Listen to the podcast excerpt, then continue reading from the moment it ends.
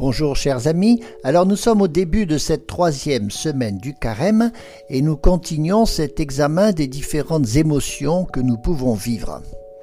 Alors aujourd'hui, il y a une émotion qui est presque un réflexe, que l'on peut d'ailleurs cultiver, qui s'appelle la vigilance. La vigilance, c'est une surveillance qui maintient dans l'attention. C'est sans défaillance, c'est cette préoccupation pour quelque chose, voire pour soi-même. Le contraire de cette émotion, c'est la distraction, les tourderies ou même le sommeil. C'est une émotion du cognitif qui installe dans le cerveau un réflexe. C'est très actif aussi la vigilance. Alors voilà une émotion qui procède de l'anticipation, anticipation mais renforcée. Ça confine à cet instinct primaire de conservation, que les animaux ont très très fort pour certains contre les prédateurs. La vigilance est une émotion qui est une réponse apportée à la peur. Voilà pourquoi elle appelle de l'intensité et aussi de la permanence. C'est une émotion très positive que l'on a tendance à faire durer.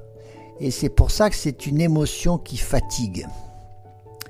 Parce que c'est aussi dans le cognitif, cette émotion ne supporte pas l'erreur.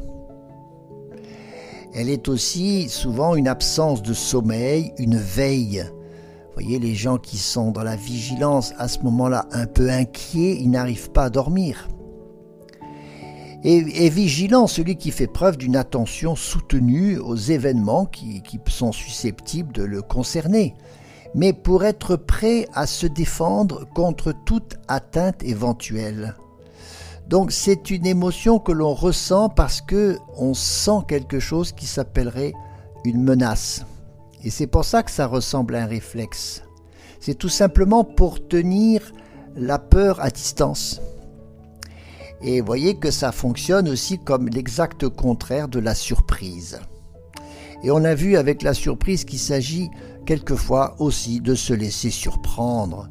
On ne peut pas être dans une vigilance qui aurait pour but de n'être plus jamais surpris.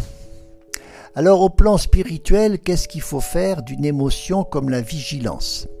Eh bien, c'est une émotion très positive. Et donc ça a deux sens au plan spirituel.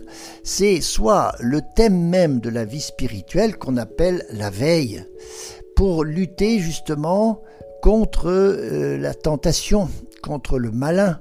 C'est euh, faire de la vigilance finalement euh, l'essentiel de notre combat spirituel. Parce que, comme on le vit dans le carême, c'est de veiller contre les tentations.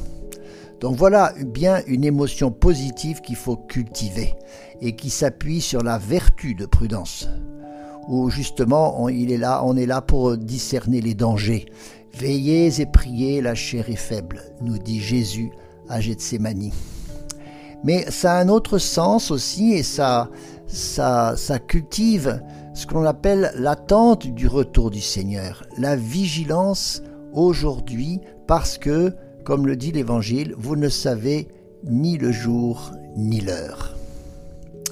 Et nous savons qu'il va venir comme un voleur. D'où les vierges sages qui sont restées dans la vigilance, parce qu'il vient souvent quand on n'attend pas. Voyez que la vigilance est une belle émotion parce qu'elle maintient une certaine motivation.